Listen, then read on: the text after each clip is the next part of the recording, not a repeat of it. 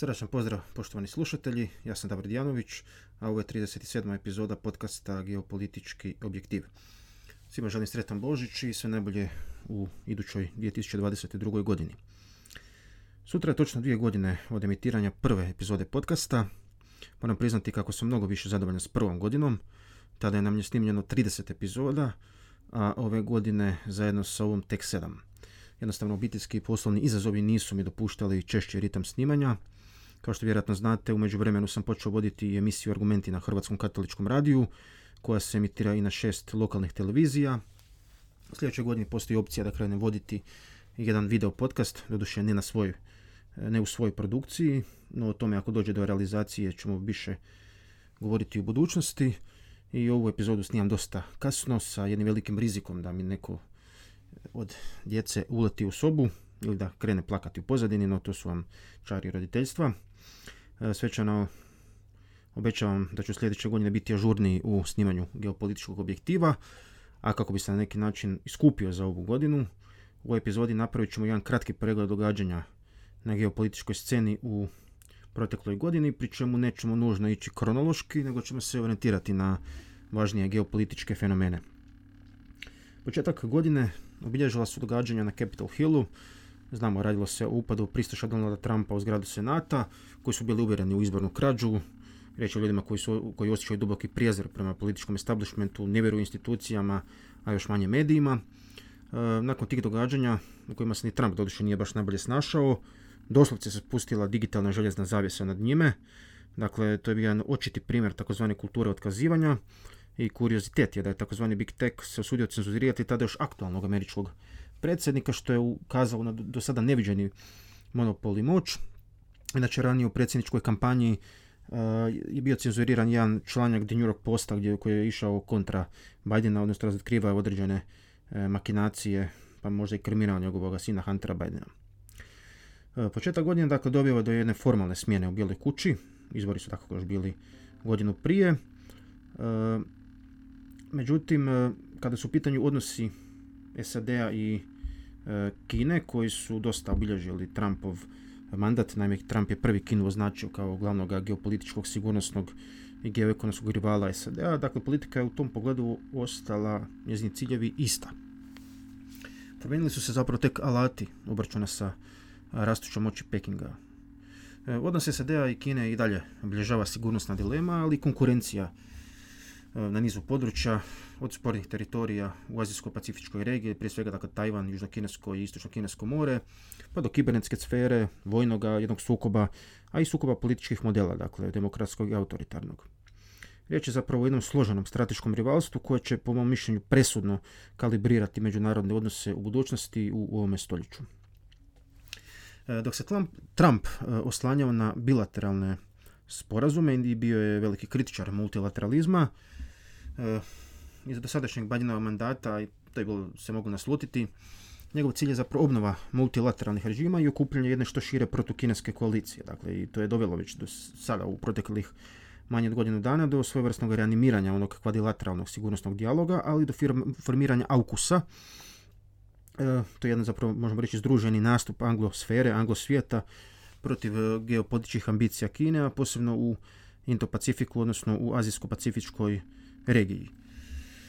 E, već u ožujku ove godine Bidenova administracija objavila je dokument pod nazivom Privremene strateške smjernice nacionalne sigurnosti. To je zapravo su jedne prijelazne odredbe američke nove strategije nacionalne sigurnosti. Posljednja Trumpova je donesena krajem prosinca 2017. Dakle, to je ovo sad jedan provizori prije nego što se donese cjeloviti dokument. No taj nacrt vrlo jasno ističe da je Kina druga je li po veličini ekonomska sila na svijetu, jedini konkurent koji je potencijalno sposoban kombinirati ekonomsku, diplomatsku, vojnu i tehnološku moć e, kako bi jeli, uspostavio jedan izazov stabilnom i otvorenom međunarodnom sustavu pod vodstvom SAD-a. I objava ovog dokumenta je zapravo korespondirala sa prvim velikim vanjsko-političkim govorom e, Anthony Blinkena, dakle novog državnog tajnika SAD-a koji je zapravo ponovio ranije iznesenu ocjenu o Kini kao najvećem konkurentu E, po meni je najopasnija točka međusobnih odnosa je Azijsko-Pacifička regija, odnosno u američkim i japanskim dokumentima strateškim i sigurnosnim Indo-Pacifik. Dakle, to je područje, rekli smo tamo, Južnokineskog mora, ali i Tajvana, naravno koji Kina smatra svojim državnim područjem. Dakle, to je područje od neposrednog kineskog interesa, zapravo oni to smatraju svojim svetim teritorijem i treba reći da Kina ne može postati regionalni hegemon, niti globalna vladajuća sila ako ne vlada ovim područjem i ako ne istisne odande američki utjecaj. Sa druge strane, budući da je riječ o strateški najvažnijem području najvećeg gospodarskog rasta, SAD se jednostavno ne može povući iz ove regije ako želi ostati velikom silom, tako da je ovo danas uz tamo područje Ukrajina jedna od najkonfliktnijih, najopasnijih točaka svijeta. Spomenuli smo Ukrajinu, dakle, jer uz to strateško rivalstvo sa Kinom, tu je staro rivalstvo SAD i Rusije, možemo reći novi hladni rat SAD i Rusije traje već gotovo 15 godina. Ovih dana vidimo da su ponovno velike napetosti na e, rusko-ukrajinskoj granici. Najavljuju se novi pregovori SAD i Rusije i Rusija upozorava i na visoke rizik od eskalacije e, oružanog sukoba s NATO-om. Slične smo napetosti već imali u travnju ove godine kada je na ruskoj granici sa Ukrajinom bilo stacionirano prilike 300 tisuća vojnika. Kao i onda i sada iznosim ocjenu da do vojnog konflikta ne bi trebalo doći, osim u dva slučaja. To bi bio, dakako, e, e, e, ukrajinski pokušaj reintegracije područja istočne Ukrajine tamo Donbasa ili ulazak Ukrajine u NATO. Dakle, to su za Moskvu definitivno crvene linije. A slično vrijedi i za Švedsku i za Finsku, koje nisu jeli članica NATO-a i Rusija ovih dana prijetila da će osjetiti posljedice ako uđu u NATO savez. Treba reći da je prilikom ujedinjenja Njemačke ruski uvjet bio taj da se NATO neće širiti na istok. To običanje je dano, ali je prekršeno no i sama Rusija prekršila sigurnosne jamstva Ukrajini koja se dobrovoljno odrekla e, svojega nuklearnog naoružanja. E, u Novom hladnom ratu dakle, imamo tri aktera, dakle SAD, odnosno Zapad, Rusiju i Kinu, s tim da su neki aspekti ovoga rata i opasniji nego u starom hladnom ratu. Naime, dok se stari vodio u Berlinu, Vjetnamu ili ne znam Koreji, današnji se vodi na samim ruskim i kineskim granicama. A tome treba dodati da postoji sve snažnija suradnja Kine i Rusije na temeljima jednog zajedničkog suprotstavljanja SAD-u. Na neki način se ostvaruje ono proroštvo Zbignija Bažažinskog da bi najveća opasnost po Ameriku mogla biti savez Kine, Rusija, možda Irana protiv Amerike na jednoj antihegemonskoj osnovi. E, u ovom novom ratu, e, hladnom ratu, za sada bit će zanimljivo isvrstavanje Europske unije. Ona se nalazi pred jednim izborom između obnove transatlantizma i na ideje strateške autonomije. Treba reći da stvaranje aukusa od strane SAD-a nije nešto što ide u prilog obnove transatlantizma, jednako kao što i sklapanje investicijskog sporazuma EU-a i Kine tamo krajem prošle godine ne ide u prilog također obnove transatlantizma, nego više u prilog strateške autonomije. Za primjer treba uzeti Njemačku, dakle ona je najmoćnija europska država ekonomski, Dakle, ona svoj razvoj ovim stopama ne može nastaviti bez energetske suradnje s Rusijom i bez ekonomske suradnje s Kinom. A s druge strane, oni su u sigurnosnom smislu vezani uz SAD. Dakle, to je jedna sada dilema. I treba reći da je suspendirani taj investicijski sporazum s Kinom bio sklopljen uz presudno lobiranje upravo Njemačke. E, kad smo već kod Njemačke, e, treba istaknuti kako nakon 16 godina Angela Merkel više nije kancelarka, dakle na vlasti je nova semafor koalicija, koja je sklopljena između SPD-a, dakle to je neka vrsta kao u Hrvatskoj SDP-a, dakle socijalisti, e, odande dolazi kancelar Olaf Scholz, tu su također zeleni FDP liberali. E, novi kancelar je već u prvom vladinom priopćenju dao do znanja da Njemačkoj predstoji jedan veliki preokret u društvenom, gospodarskom i kulturnom smislu. E, najavljeno je u skladu sa tim novim zelenim trendovima radikalna zelena transformacija društva, lakše stjecanje državljanstva za migrante, dakle možemo očekivati ponovno masovnija migracija prema Njemačkoj, iako je Merkel bila zbog toga oštro kritizirana, a sve protivnike velikog preokreta Scholz je vrlo onako lapidarno nazvao ekstremističkom jednom razulerenom manjinom koja se okrenula od znanosti, racionalnosti, razuma i demokracije. E, nakon dakle odlaska Angele Merkel možemo očekivati određene promjene u njemačkoj vanjskoj politici. Nova ministrica je dolazi iz zelenih, to je Elena Berbok. Ona je već najavila da će voditi vanjsku politiku koja će se temeljiti na vrijednostima, dakle nakon određenog razdoblja možda stabilo kracije gdje su se trpili neki autoritarni režimi, posebno na Zapadnom Balkanu. E, zarad neke stabilnosti, sada opet se vraćaju vrijednosti, odnosno vraćaju se ljudska prava, ideologija ljudskih prava. E, stoga možemo definitivno očekivati oštriji pristup e, Njemačke prema Rusiji i Kini zbog jel, kršenja ljudskih prava. E, mogle bi biti tu i određene peripetije oko Sjevernog toka 2, iako mi se čini da će tu prevladati politički pragmatizam. Berbok se ranije založila i za obustavu uvoza kineske robe koja je nastala kao rezultat prisilnog rada ujgurske manjine. Tako da tu možemo očekivati određeni promijenjeni pristup, no mislim da geopolitičke i geoekonomske realnosti nam govori u prilog toga da će se ipak ići na određena pragmatična rješenja. Jednostavno američka, e, pardon, e, njemačka ekonomija ovisi o suradnji sa ovim državama. kao i do sada na meti bi u EU mogli biti recimo Viktor Orban, na dobivanje EU sredstava u skladu sa tom ideologijom ljudskih prava još bi se više moglo uvjetovati određenim ideološkim agendama. U tom kontekstu zeleni su posebno kritizirali zakon koji zabranjuje tzv. LGBT propagandu u Mađarskoj, a u provođenju svoje politike Verbog bi mogao saveznika pronaći u Joe Bidenu, posebno u odnosu prema onim vlastima koje oni zajednički smatraju autoritarnima. Dakle, tu imamo sad jedan sukob između političkog pragmatizma zbog ekonomskih motiva i proklamirane politike ljudskih prava. Sljedeće godine očekuju nas važni izbori i u Francuskoj. Nakon odlaska Merkel, zapravo Emmanuel Macron, želi postati nova dominantna figura francuske, e, ne samo francuske, europske politike. Vidjet ćemo sada kao protukandidati ističe se Marine Le Pen na desnici, također tu je i jedna vrlo zanimljiva figura, to je Zimur, e, također i Valeri Pekres iz Republikanske stranke. E, vidjet ćemo s kim će završiti u drugome krugu. U svakom slučaju, nakon pobjede on ima plan određenog preustoja Europske unije. Hoće li se pritom ići u pravcu daljnjeg jačanja Brisela prema nekom obliku savezne države? To inače stoji kao službeni cilj u sporazumu Semafor koaliciji u Njemačkoj, što bi moglo izazvati nove reakcije suverenističkog bloka predviđenog Mađarskom i Poljskom, ili će se na određen način balansirati, vidjet ćemo. E, sljedeće godine su jeli, parlamentarni izbori također i u Mađarskoj, a ako se ne varam, predsjednički su izbori u Poljskoj. E, Brisel nedvojbeno priželjkuje smjenu vlasti u ovim državama, no na kraju će se ipak zato bitati mađarske i poljske e, birače. Mislim da iz lekcije Brexita nažalost nije ništa naučeno i tako da briselski unifikatori koji zapravo nemaju nikakav izborni legitimitet, ljudi nisu izabrani ni na kakvim izborima, znači najmoćnije pozicije u EU ima ljudi bez legitimiteta. Dakle, oni dalje vidimo da arogantno nastaju nametati svoju volju suverenim državama.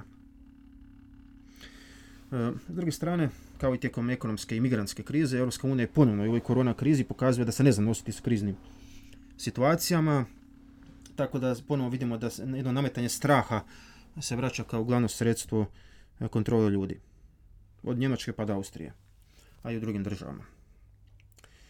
E, s druge strane, iako je nesposobna za krizno djelovanje, Europska unija je itekako sposobna da se nastavlja obračunavati sa svojom vlastitom tradicijom, a taj, možemo reći, samomrzlački pothvat smo nedavno vidjeli u prijedlozima o eliminaciji Božića i kršćanskog nasljeđa iz javnog života.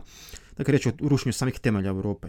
Ako znamo da je upravo kršćanstvo, naravno, ne, ne negiramo utjecaj rimskog prava i grčke filozofije, ono je dominantno izgradilo Europu i zapadnu civilizaciju koja koja se očito špenglerovski rečeno nalazi u fazi zalaza, odnosno propadanja. To je u konačnici pre koju godinu rekao i Macron kada je govorio o Eh, slabljenja zapada i bivši predsjednik Europske unije Jean-Claude Juncker. Na globalnom planu treba istaknuti da je došlo do obnove pregovora o nuklearnom naoružanju sa Iranom. U Libiji i Siriji se i dalje nastavlja kaos. U Libiji su evo ovih dana odgođeni izbori. Velik kaos naravno nastaje nakon američkog povlačenja iz Afganistana.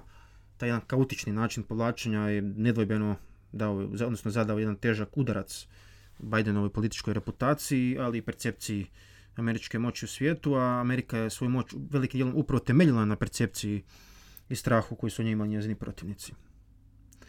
Uh, nekim aspektima to način povlačenja na je bio i u određenom razdoblju predmet uh, sprdnje u, u svim medijima u svijetu. Iako bi se moglo možda činiti da američkim povlačenjem iz Afganistana će najviše profitirati Kina, Rusija Iran, nije isključeno da će E, pragmatična američka politika koja se zna brzo transformirati čak i kad učini greške, pronaći može neki zajednički jezik s talibanima, pod uvjetom da ovi neće ugrožavati američke primarno korporativne interese. Znamo da danas SAD ima dobar odnos s Vjetnamom, recimo preko desetljeća su imali i vodili krvave ratove. Ako se talibani neće podložiti SAD-u, naravno uvijek e, ostaju mogućnosti zračnih kaznenih ekspedicija. Od ostalih nekih zanimljivih događaja, vidite spomenuti srpanjske prosvjede u Kubi. E, ti prosvjedi su prije svega bili uzrokovani socioekonomskom situacijom, dakle imali smo nedostatak hrane, lijekova, pa čak i električne energije.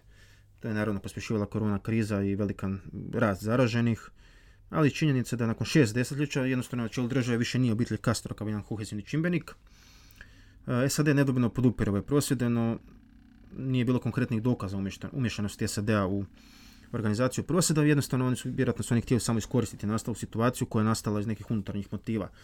Jer prosvjednici nisu isticali samo komunističku vladavinu kao problem, neko, neke onako više akutne društvene e, probleme, iako naravno da dio prosvjednika želi kraj komunizma i priziva demokratske promjene, mislim da ti prosvjedi predstavljaju naznake nekih promjena, no teško je prognozirati kada će do njih doći. E, kad govorimo o situaciji u regiji, treba spomenuti da nas iduće godine, kao što smo rekli, očekuju izbori u Mađarskoj, ali i u Sloveniji gdje imamo i predsjedničke i parlamentarne i regionalne izbore. Govoreći o nekakvom balkanskom hrvatskom okruženju, dakle ono i dalje predstavlja jednu fragilnu zonu sa velikim konfliktnim potencijalom, pa čak i za oružanim sukobima nižeg intenziteta. Nakon dugo vremena vidimo povratak Amerike na Balkan, dakle u fokus američke politike vratilo se Kosovo, a jeli s obzirom na nepromijenjeni stav o kosovskoj samostalnosti, to znači i određeno zavrtanje ruku Srbiji. Vidimo da je na vjesto veleposlanika SAD-a u Srbiji došao jedan prekaljeni diplomat Christopher Hill. Njega Srbije ne pamte po dobrome, nego 90. godina kao člana takozvane Holborkove buldožer diplomacije, kako su je Srbi nazivali. Uh, Amerika je uključena naravno i u aktualne pregovore o promjeni izbornog zakona u BiH. U suradnji s Europskom unijom radi se već neko vrijeme, nekoliko mjeseci na ustavnim izbornim promjenama. Tu je poslan poseban izaslanik uh, Matthew Palmer, koji tu na određen način surađuje sa vanjskom političkom službom Europske unije. Uh, do sada očito da bošnjaci najviše obstruiraju promjenu izbornog zakona, jer i dalje žele nametati svojega predstavnika kao hrvatskog člana predsjedništva. No čini se da se neće odustati od koncepta e, konstitutivnih naroda, a to je nekakav minimum minimum hrvatskih zahtjeva. Nažalost u Njemačkoj vidimo da se javljaju određeni glasovi o građanskom konceptu u BiH, što bi u sadašnjem odnosu snaga značilo dominaciju najbrojnijeg bošnjačkog faktora.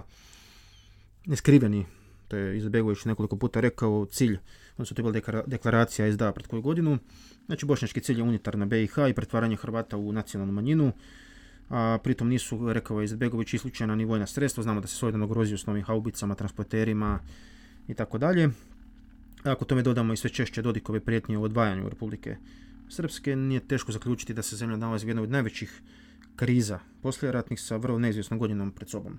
Naime, sljedeće godine bi se trebali održati e, izbori, međutim, ako ne dođe do promjene izbornog zakona, moguće je ponavljanje slučaja Komšić, pa čak i obstrukcija izbora od strane Hrvata.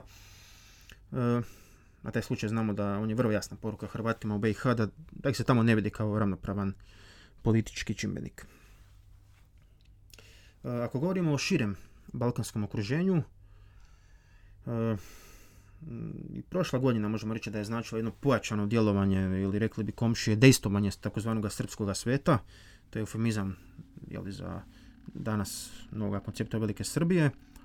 Ponovno smo svjedočili primitivnim ispadima Aleksandra Vulina, također novome udaru na identitet Hrvata Bunjevaca, novim nacrtima srpskih geopolitičara, konkretno Milomira Stepića kao najvažnijeg srpskog geopolitičara, o komadanju Hrvatske i okolnih država, a cijelokupna medijska cijena Srbije prepuna mržnje prema okolnim nesrpskim narodima. Na udaru srpskog svijeta je posebno Crna Gora. E, oni događaj, znamo, sjećamo se sa ustoličenjem Svetosavca i Onikija za metropolita Crnogorsko-Primorskog su trebali poslužiti kao jedno sredstvo homogenizacije velikosrpskih krugova u Crnoj Gori. E, uvijek iznova Srbija, to bi rekao Pilar. Mogli smo dodati kako je uvijek iznova Srbija glavni faktor destabilizacije Balkana.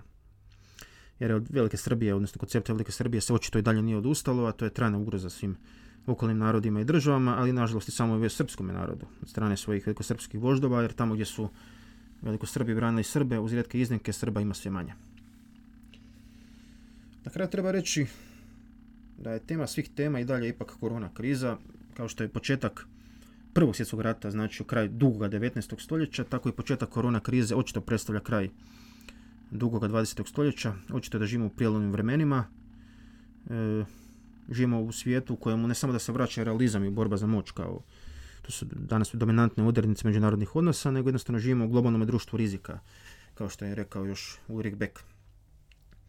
E, izvršni predsjednik, znamo, Klaus Schwab, Svjetskog ekonomskog foruma, još prošle godine javio takozvani veliki reset.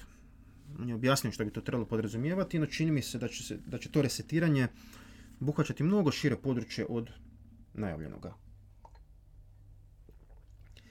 E, sada se izlažem riziku da me nekakva učena glava nazove teoretičarom urote ili zabere. No, čini mi se da ta ideologija velikog reseta se provodi kroz nekoliko poluga. Prva je nedvojbeno korona kriza, dakle vidimo da strah postaje glavno sredstvo kontrole, a kontradiktorne i bizarne mjere i izjave političara i znanstvene zajednice jasno svjedoče da smo već 20 mjeseci predmet jednog socijalnog eksperimenta unutar kojega se testira kako ljude što brže natjerati u tor. Dakako, dio mjera je nužan. Bolest postoji i ona može biti opasna po rizične skupine. No, da su te mjere neproporcionalne stupnje ugroze bi trebalo biti jasno svakome razumnom čovjeku. Nažalost, ona stara primjena stare doktrine kuhanja žabe dobila je do toga da su i brojni do jučer razumni ljudi podlegli jednoj medijskoj histeriji. Posebno opasno je medijsko-političko, ali u tome sudjeluju i u tome sudjeluje dio takozvane struke e, ponašanje, dakle, odnosno posebno je opasno huškanje, to huškanje cijepljenih na necijepljene i obrnuto. Dakle, ova tvrdo koronaška, možemo nazvati sekta, oni očito nisu svjesni kakve društvene lomove mogu, mogu proizvesti takvim postupcima.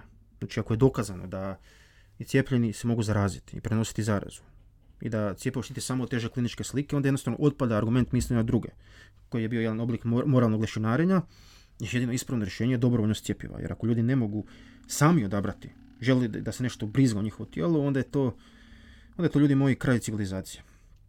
Dakle, ti ljudi onda gube ikakvu autonomiju. Dakle, e, velik broj ljudi u Hrvatskoj, u Europi se nije cijepio. Ja sam siguran da, ne, ja nikom ne govorim da se cijepio da se nije cijepio, to je sad privatan odabir, ali kažem, e, ogroman broj ljudi se nije cijepio. Ja sam siguran da su uvedene ne znam kakve mjere, diskriminatorne, da se barem 30% ljudi neće cijepiti. Znači, ne, ne znam kako diskriminatorne mjere da se još uvedu, barem 20-30% ljudi se neće cijepiti.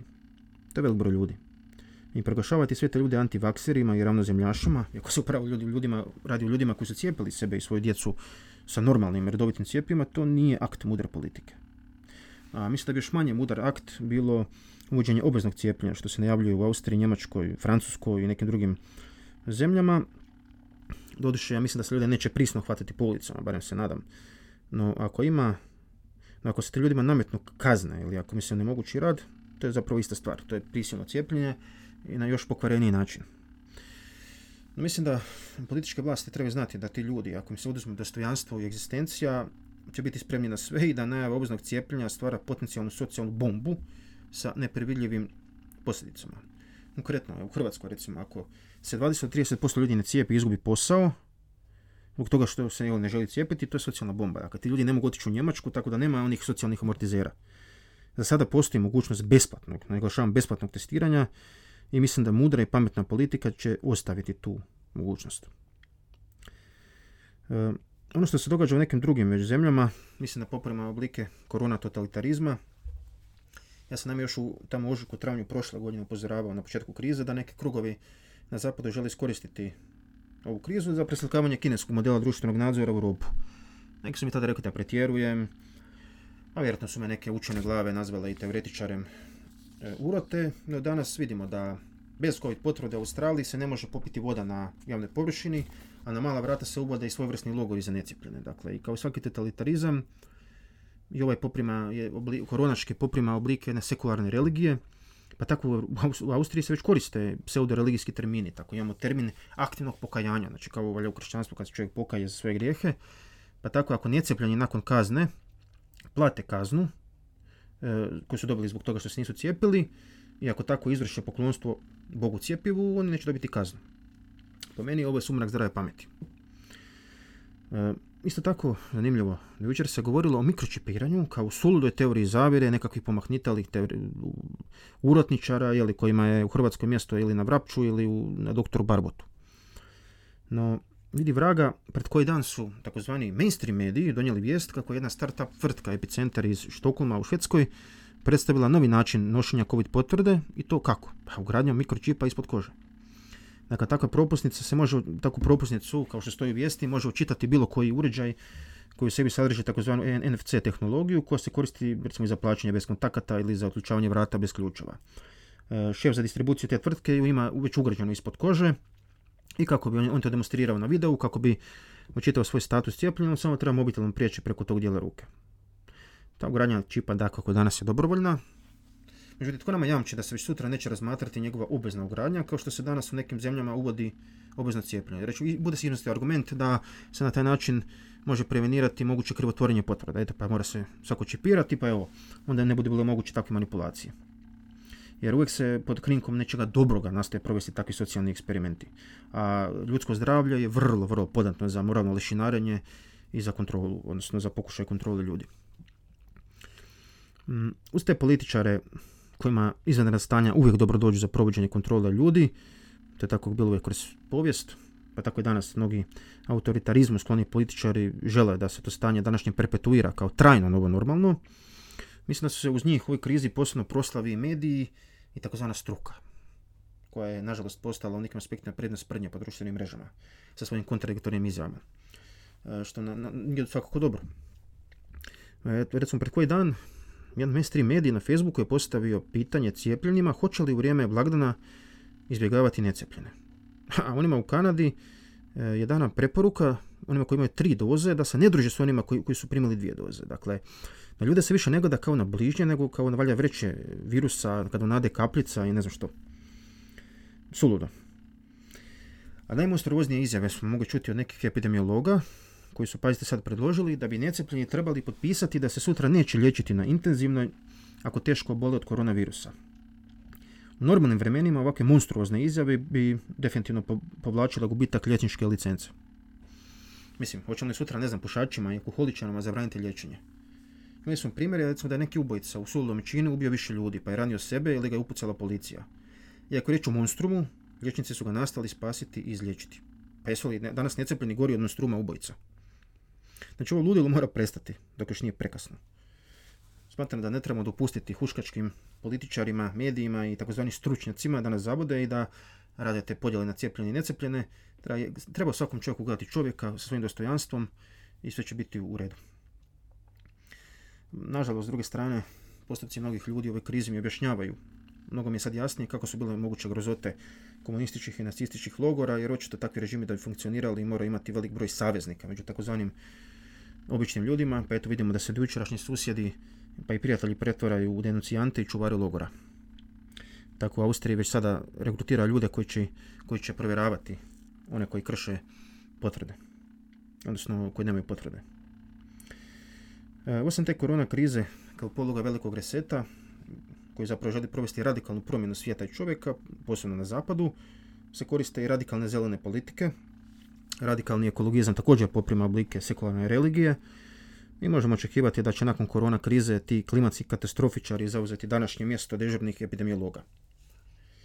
E, u razdoblju prosvjeteljstva imaju jednu preobrazbu od teocentrične prema antropocentričnoj viziji svijeta, a danas očito ni čovjek više nije dovoljno dobar, pa se krećemo prema jednoj ekocentričnoj viziji i gdje će priroda i okoliš postati novo božanstvo i valja mjerivo svih stvari. Već danas zapravo oni radikalni ekološki zeloti govore da bismo trebali prestati imati djecu, jer, kažu oni, svako novo dijete i nova tona ugljičnog dioksida. E, naravno, vrlo solide ideje. Jer, e, kao što je govorila jedna profesorica, da trebamo prestati rađati djecu jer uskoro nećemo moći disati, mislim, ali ako ne bude bilo ljudi, tko će onda disati? Ali, naravno, logika nije jača strana takvim zelotima. U svakom slučaju, kao poluga velikog reseta se koriste i masovne migracije, koje zapravo mijenjaju identitete zapadnih zemalja već desetljećima. Također tu je i abortizam, masovni kao jedan dio agende neomaltuzijanaca, ali također i gender ideologija koja zapravo briše razlike između muškaraca i žene.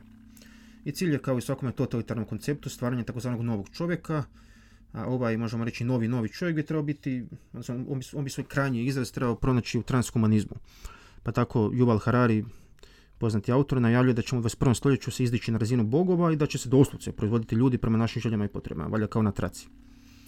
I on najavljuje da će se koristiti genetski inženjering kako bi se stvorio nove vrste organskih bića i da će se koristiti izravna povezanost mozga računala kako bi se stvorili kiborzi i da će do 2040. zbog tog sustava umjetne inteligencije većina poslova koje danas e, poznajemo će nestati i to će dovesti do stvaranja jedne klase nezapošljivih, odnosno beskorisnih, kako on kaže ljudi. Naravno, ne kaže to u moralnom smislu beskorisnih, nego jednostavno nezapošljivih. Uh, on također detektira, detektira i opasnosti za ona društva koja se neće dovoljno brzo prilagoditi tim tehnološkim promjenama, dakle četvrte industrijske revolucije, što bi moglo dovesti do porasta društvenih nejednakosti kao posljedica monopolne informacije. Jer oni kojima će biti dostupne tehnologije i izumi, oni će moći imati poboljšanje tjelesne i duhovne sposobnosti i bit će jednaki od onih koji neće imati te mogućnosti, a to bi naravno moglo dovesti do radikalnih društvenih lomova, tako da možemo reći da se ona Orwellova 1984 više ne čini baš kao obična literatura. Međutim, ja se osobno držim one da čovjek snuje, a Bog određuje, ti veliki resetari svijeta previđaju da nije moguće baš sve ljude modelirati kao tijesto i da je budućnost uvijek nepredvidljiva. Vjerujem, proći će i ova korona kriza, a pamti će se tko je što govorio i radio. Neke bi ljude, a dio njih su se jučer predstavljali kao veliki liberali i slobodari, njih bi sutra moglo biti sram njihovih današnjih postupaka. Kako bilo, nalazimo se pred velikim izazovima i velikim neizvjesnostima, no kao što reče Friedrich Höderlin, tamo gdje je opasnost, raste i ono spasonosno. A prepune ulice ljudi, jeli, koji diljem Europe se protive novome korona totalitarizmu, najbolje svjedoče tome u prilog. Do sljedećeg puta, srećan pozdrav!